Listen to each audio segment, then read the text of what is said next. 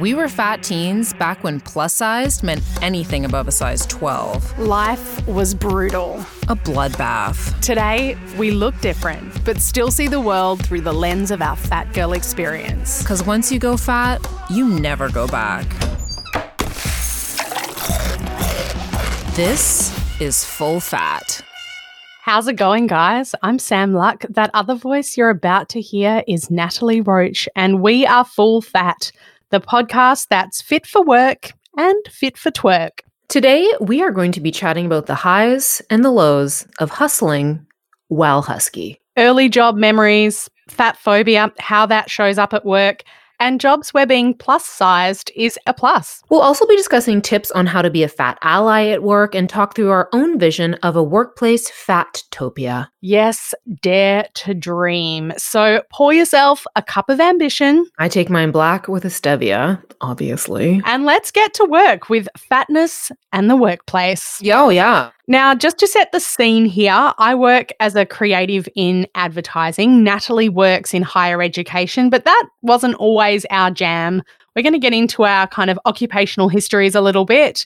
Natalie, tell me what's the first thing that you can remember doing to earn cash money? Recognizing that cash was the gateway to food, I mean, I started the hustle pretty friggin' young. And one of them was when my parents' friends used to get me to watch their kid while they went away for the entire weekend. And that was like, I'm in charge here. Like, this is basically going to be the candy house from Hansel and Gretel without the child murder.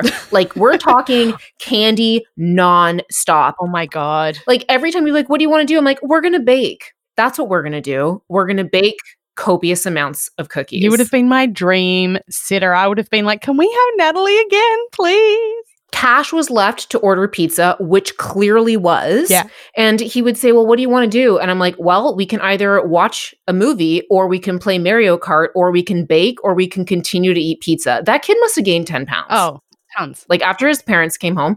And there was one weekend where I went, they had just gotten a new puppy. And I got up in the middle of the night and the new puppy, like, obviously didn't see it. It was really sneaky and little. Sam, I fucking stepped on it. Oh my. You would have felt that. Oh, he there was a Yelp that was concerning. There was a Yelp that I'm thinking, am I gonna have to do like a midnight emergency vet run? I mean, this is like fucking puppy pate under my 300 pound foot. puppy pate. Puppy pate. Like Oh my god. Jazz survived and lived a long life. Whatever. You know how when you babysat, people would be like, "Help yourself to whatever's in the fridge." Like they don't, They don't understand what that means. they don't expect what's coming. No. When you're they don't they don't know the depth. Like they don't know and it's like help yourself. It's like that full-size family-size bag of McCain fries that was unopened. It's gone. Oh yeah, say goodbye to those. And like, no one can fluff a bag of potato chips or a box of cookies like a fat girl. No. Like it's No. a, it's basically like a David Copperfield style magical one and two, and you never knew that they were gone, right? Instead of pulling a fucking rabbit out of that cookie box, you're pulling an empty tray. That's what you're pulling out of that box. Okay. Yep. I always felt when they would say help yourself, I'm like, well, you mean help yourself like a thin girl. You don't mean help yourself like husky ladies like ourselves. A hundred percent. Another thing with childcare, I worked in a daycare and I remember this kid and I thought we were having a moment and he came up to me and he's like giving me a hug and his arms are wrapped around my stomach. Just looks up at me with these like little brown, cute, innocent eyes and he says, Is there a baby in there? Oh no! Well, you know what I felt like saying? Well, there's a crispy mini baby in there, sweetheart, because I just downed about two bags in the kitchen when I had to go in and prepare a snack. All right. I actually have an idea on how to train kids about this, just so that they understand what it's like. I'd be like, "How do you feel when you eat ice cream?" And they'd go, "I love ice cream." And I'd go, "That's right. It feels good, right? You feel good." They're like, "Yeah, yeah." And then I'd say, "Well, see a fat person." They need a lot of cheering up. Oh, that's so sweet. a lot of people think when they see a big person, like, oh, they like cake, I like cake, and they really simplify it in their heads. But if you go to any kind of recovery meeting where people are sharing their stories, it doesn't take very long to realize that people have really good reasons why they're 300 pounds or 400 pounds. There are really good reasons why people eat, not to like bring the tone down really early on, but if you've got kids, guys, like, educate them a little bit about that. Talk to those precious little ones about not bringing tears to the eyes of the larger people in their lives. Yeah. Another thing that I did to make money was I worked at a bakery, OBS. I definitely left quite a few mysterious fingerprints and bites out of random things in the freezer of that major grocery retailer. I just couldn't help myself. Yeah. Snacking at work is definitely a theme in my career as well. I've worked in like promotional environments a lot. So there's often like promotional product that you're giving away. I remember like by the end of the promo campaign, I'd be like, don't show me another insert chocolate product because I'm going to literally puke. Yeah. It's the field of dreams. How about you, Sam? I imagine that little fat Sam would have had a few pots on the stove in addition to like a lemonade stand empire. Hustling from a young age, like you shared, uh, was kind of necessary because I had this sugar habit basically that I had to maintain. So early things was like my parents would have an afternoon nap after they'd been slogging it out in the garden all morning. Prime time. Prime time. So I would take a little trowel around to our garden and I would dig up plants and then repot them in little pots, take them around the neighborhood on a trolley and basically sell my parents' own plants. that is amazing. Gould Chapkana, who lived across the street, swore that her Shasta daisies were the best in the neighborhood and that it was because of my green thumb. And I was like, those are hot goods, lady. Those are five finger discounted plants. yeah, totally. Did your mom notice? My parents would wake up and they'd be like, oh, where are the begonias? you know, like they just, I don't know, they didn't notice because there were just so many plants, I guess. Peter fucking Rabbit over here, meanwhile. If you don't buy good snacks, I will get my snacks regardless. Another thing I did was um, there were some kids up the street that just I don't know. Their parents were both doctors. They had money. So like I would sell them marbles. My sister had a huge marble collection, so I would take her marbles and then sell them to the kids but like at exorbitant prices. I feel really bad now about it. What kind of what kind of markup are we talking here? Like $5 for one marble.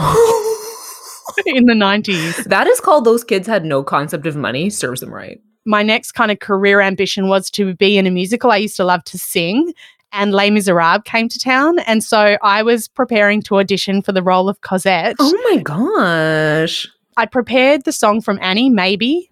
And then my mum would like have a friend over in the afternoon for like a sundown or a drink. And she'd be like, Sam, sing maybe for us.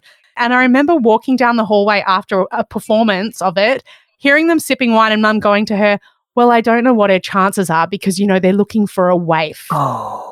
I was like, is that a type of biscuit? And then I looked up what it was and I realized, like, oh, wow. So suddenly there's this seed of doubt planted. It's like, oh, I'm not suitable for the job. Yeah, that is a low blow. It's like, I should have charged you, mom, for that incredible rendition of Maybe. If you don't mind. My friend worked at Burger King, which is called Hungry Jack's in Australia. I said to my mum, what if I got a job at Burger King? And she was like, no one would buy a burger from you, Sam. No one wants to buy a burger from a fat girl.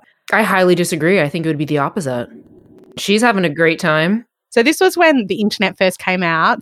The radio station I listened to did this call for someone to help out with reviewing websites, like think GeoCities, and they wanted someone to literally come on and go, Google is a website that allows you to search for things. All you have to do is type in, like, that was what I did. And I did these little reviews. I was called Byte Babe, B Y T E. Oh my, look at this little internet historian over here, like an archive. I would get tickets to, you know, concerts, garbage things like that Ooh. so i would i would do these reviews and i mean i think down the track i got paid to do some stuff as well on radio but that was that was my first entrance into it all possibly my lowest career point uh, as a fatty was telemarketing. Oh and my it was gosh. terrible and I didn't last very long. I think we've both had our own uh, hide out the back moments, which We is have. the ultimate in fat phobia, really.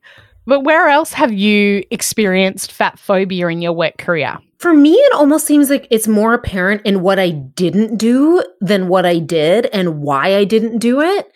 So, you know, I worked at a plus size women's clothing store, right? Mhm. I think it's still around. It's called Additionelle. So I worked there and everyone else like was in larger body and that was that was fun to feel like one of the girls, but there was this kind of unacknowledged tension that we all carried that once we leave the doors of this establishment, we are once again targets. Yeah. And I also definitely had a sense of shame about working there. Like when people would ask, I'd say, "Oh, I work at Yorkdale," which is like the mall, a mall here in Toronto. I'd say, "Oh, I work at Yorkdale."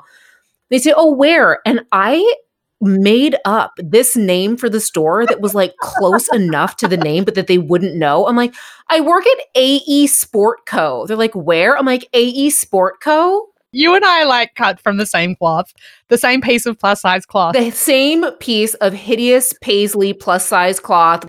I would say I work at AE Sport Co.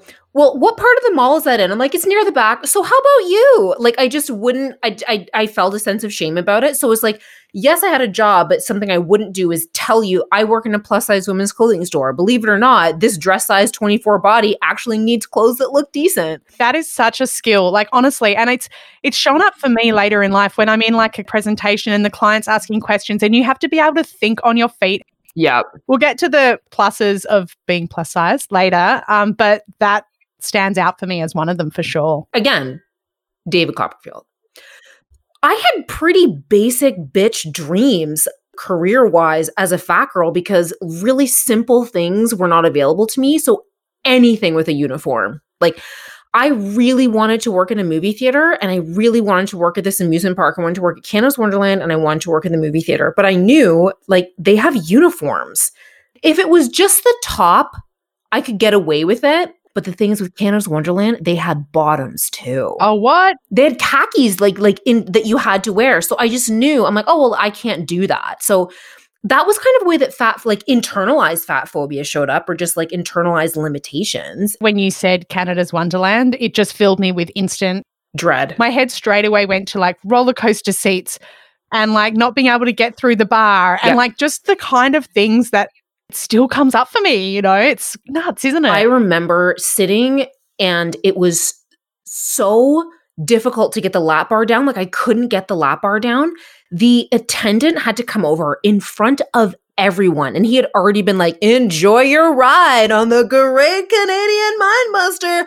And I'm like trying so hard to press down the lap bar and it wouldn't go. And they had to not start the train. The man had to come over and visibly like push down my lap bar. I was mortified. I would have been like, just leave it. I would rather die. I I would rather die right now. A one thousand percent. Yes, I would rather die. So didn't work at Canada's Wonderland. Wouldn't have applied to work at a movie theater, even though I loved movies. I wanted so badly to be a restaurant hostess. So badly. Like just to be at the front end. you would have been great too because you've got the attitude for it. I can just imagine you would wield a clipboard like no one. I'd be like, you're not on the list. There is no list. There is now, and you're not on it. All of that, like it was some exclusive Hollywood VIP party. I would love it. it would honestly be like uh, the Illuminati annual general meeting is how I would treat the keg. Those are just some of the ways that I internalized fat phobia, not necessarily external, but definitely ways that I limited myself. Did Australia provide you with like a few fat phobic moments? Like, I definitely remember it wasn't something that people would hide or skirt around. It was like, yeah, you need to be hot, basically. Like they didn't say it, but it was they didn't need to say it. in one particular case when my mum and I pulled into a car park for a job interview. Um, there was a bumper sticker on someone's car that said it loud and proud and just set me up for going in for this interview. Imagine this. Okay, so root in Australia is a term that doesn't mean tracksuit. I believe it means making love. Um, Mum and I pulled into this car park of this job interview, and there's this car in the car park. There's this bumper sticker on the car that says "Fat chicks, shoot 'em, don't root 'em." Can you? Oh my! I would sl- I would slash his tires. Oh, my mum was like, "Do you want to not go in for the interview and we'll slash his tires and make a getaway?" And I was like, so close to saying like yes. I don't think it was the person I was interviewing with, but someone had this bumper sticker, and I was like, my mum and I never stopped talking about it. Like we still to this day are horrified. This is the type of dude that would hang those fake balls off the edge of his truck, 100% on the hitch at the back. Ew, barf. and and then later in life there were things like you know just less overt fat phobic stuff, like water cooler conversations where people would be complaining how they were fat, but they were actually a size eight. Like when you would go to Weight Watchers and be like, I just need to take off these last 10 pounds. I'm like, multiply 10 by fucking 17, bitch. God bless them. Like, no. Another thing uh, that I had was a boss who liked to ask me, What's shaken, bacon? There's, I have a name. It's Sam. It's quite lovely. There was also like the endless lunchtime comments on food. So, you know, people would come over and either I would be trying really hard to be really healthy and strong, and they'd be like, oh, salad again. And it's like, yes, salad again. And I'm ready to shoot myself in the head, but you don't need to sound disappointed about it. There are times that I'd be eating a salad at work, and my hand was actually vibrating with the level of psychic energy it was taking me to once again eat a salad with a dressing of fucking lemon juice. And then there was always the gym class invitations. Like, you know, that became a thing more into the the noughts where it would be like, constantly asking you to come and join the team at an after school gym class at like the latest hotshot gym. Yep. It sounds tame and innocent to someone that doesn't have body trauma, but for somebody that does, that is like just not an option. To this day, the only way that I like to exercise is alone and by myself. I don't want anybody seeing me in that way. That like I got mercilessly teased in gym class, especially during the 12 minute run test. Let me tell you, we're talking 12 seconds, barely. And it gave me plantar fasciitis bad. And so to this day, I know like I have a treadmill in my apartment, which I rented for a lockdown.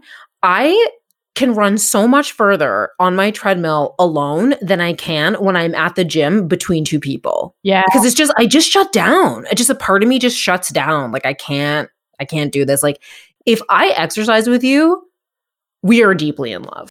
You don't want to see the swearing and the complaints that I make while I'm doing it. I'm just like, yeah, my boyfriend can handle it, and, and that's about it. Oh, my mental state before a workout is basically a before shot for Zoloft. Like it's it's it's bad. So, what about positive experiences? One of the things that I always appreciated about the realm of work as I got older was there's almost this armor and shield that professionalism gives you. So, what I mean by that is, I really liked that my weight isn't going to be discussed in this professional milieu. It's just not. Like, whereas in every other arena, it's a factor. It's a factor in friendships, dating, school, at home with my family.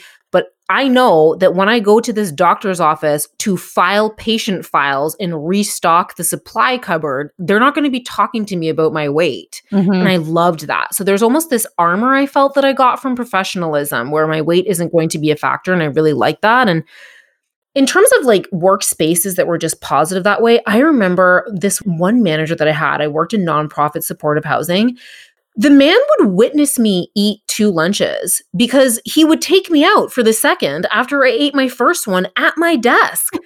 Bless his heart. Like I would eat my full, like healthy with lemon juice salad, and he would say, do you want to go out for peameal bacon sandwiches? I'm like, yes, I do. Yes, I do want to go out for peameal bacon sandwiches because you and me both know that this salad didn't cut it. Of course. And I just love that. I love that it wasn't like, oh, like I we're being bad or this or that. Like there was just no comment on it. It was just one thing that I would say as well is that places where I've worked where my preferences around food have been accepted A at face value and B have not been challenged. That has been wonderful. So when I say I choose not to celebrate um, my birthday with food, but I'd love to get together and have a tea. And I've worked at a few places that have just said, "Yeah, that sounds sounds great. Great. We'll we'll have some tea and we'll this and that." And it was it, like that's been really lovely. And I'm just going to say it. This might seem like a small thing. For the love of God and all that is holy, if your workplace has folding chairs, burn all of them. Just get a gigantic container of gasoline and start a bonfire. There is nothing more terrifying to a person in a large body than walking into a meeting room and saying, Oh, we just set up some extra chairs at the back. All they're thinking about the entire time is, Will this chair snap? And I have never done a squat this long in my life because my thighs are on fire because I cannot put my entire weight on this chair. So, sturdy furniture. How about you? Like, what would you consider? Because you've had some pretty blatant experiences. Like, what would you say would create or help create a fatopia at work? I want to say something about the food before I get onto that. Can I inter- interject now and talk about cake for a second? There's always room for cake. So, like you were talking about birthdays, which made me think about a workplace I worked at. Every month, they would hold a day called like birthday day where they would get 10 or 15 full size cakes from like really gourmet places. I see what's happening here. And you would all just get to go back and forth all day and try all these different cakes, which it all sounds good, but it's actually not. Like, no one's grateful for that. Don't even get me started. The worst. I would just say stay away from providing crap for your staff. I know it became popular when all the startups in Silicon Valley started doing it, and then everyone became it became this currency for millennials. But it's like pay us real money and stop feeding us junk. And if you are going to provide junk, provide it. Don't push it. Because I think that what happens a lot of time is that food will be offered and then everyone's collective guilt is causing them to say the most horrific stuff like, oh, I really shouldn't. I've been so bad. Or I guess I'm going to have to work out for three hours after work. I'm like, just eat the fucking donut. Guilty. Provide food, don't push it. Yes.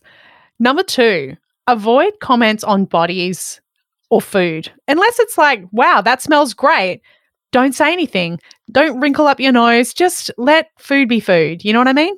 And don't say anything to the person that reveals the fact that you've been clocking what they've been eating for the past five months. Like, just keep it light. Totally. If you have a work social media account, keep it body positive. Have sturdy furniture with preferably no arms. And if you have uniforms, and someone says to you, I prefer to have an extra large, like me, that's always what I say. I prefer a large fitting t shirt. Don't try and convince me that I could get into a smaller size. Oh my gosh, this one time in high school, when you were in the last year of orchestra, because I played the violin. So the last year of orchestra, you had to wear a kilt. Sam, when I tell you, I had to go to the kilt store, walking there the whole way with my girlfriends, knowing these aren't going to fit.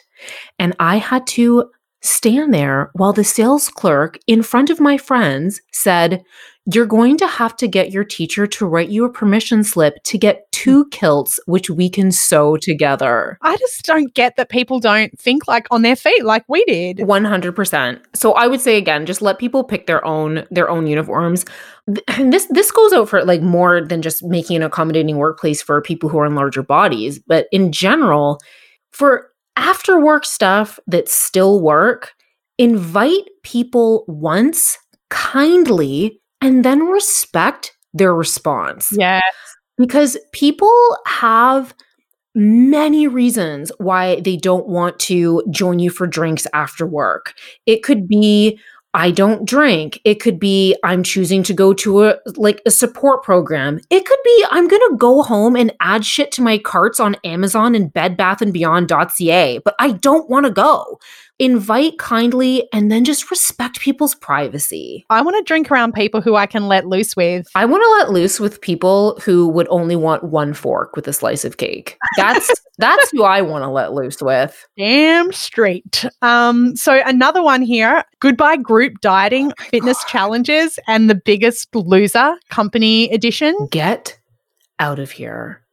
People can access fitness on their own. I don't mind if they want to like spot like if someone wants to do a fun run or whatever and they're like we'll pay for your entry, but just don't pressure people to have to do it if they're not comfortable with that. Yeah.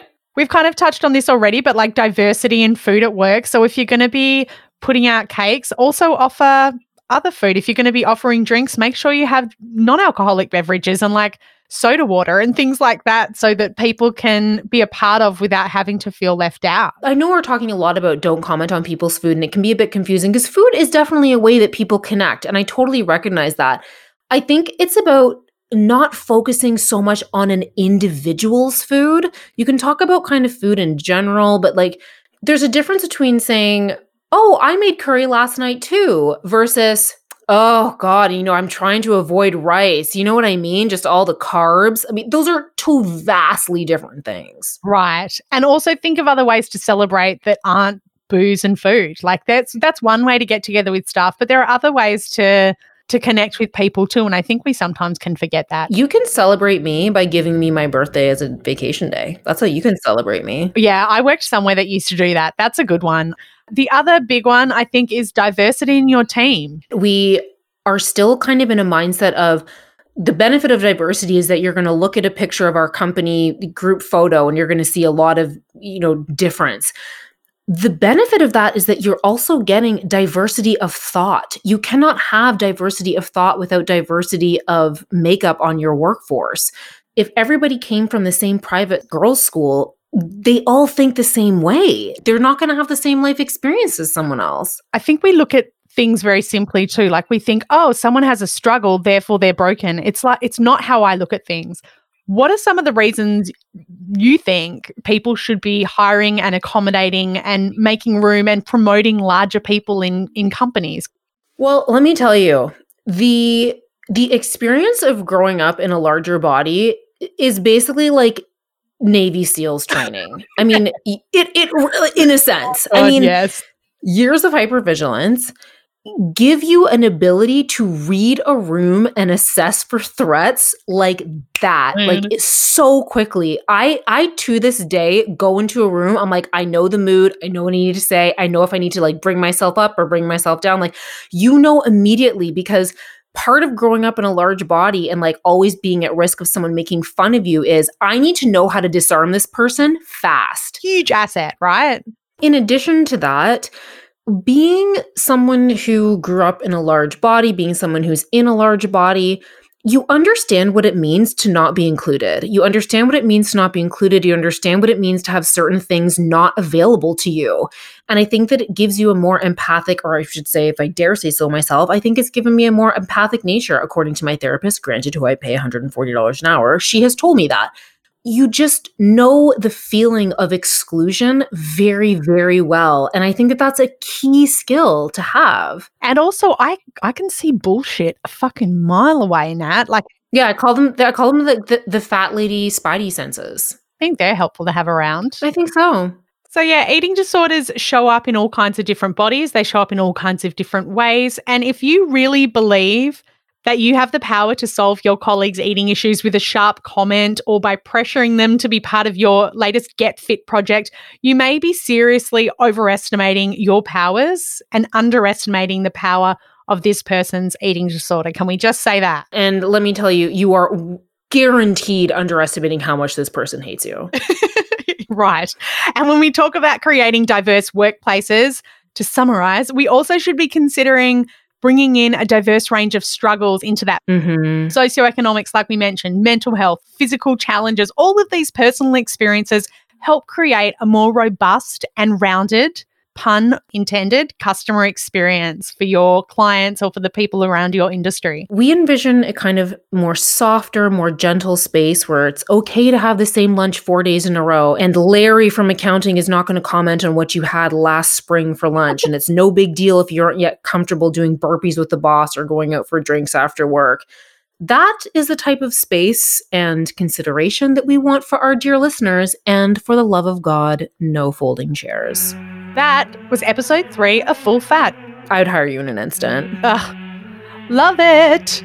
You can subscribe to Full Fat on Apple Podcasts. You can follow us on Spotify, and we'd really love it if you could give us a rating and a review while you're there. Follow us on Instagram at This Is Full Fat and email us for advice. This is Full Fat at gmail.com as we'll be launching an advice segment soon called Dear Fatties. Episodes drop on the first and third Thursday of every month. The next one will be out December 17. You are officially invited to our hefty holiday episode. Until then, as we say, stay greasy, ladies. Stay greasy, ladies.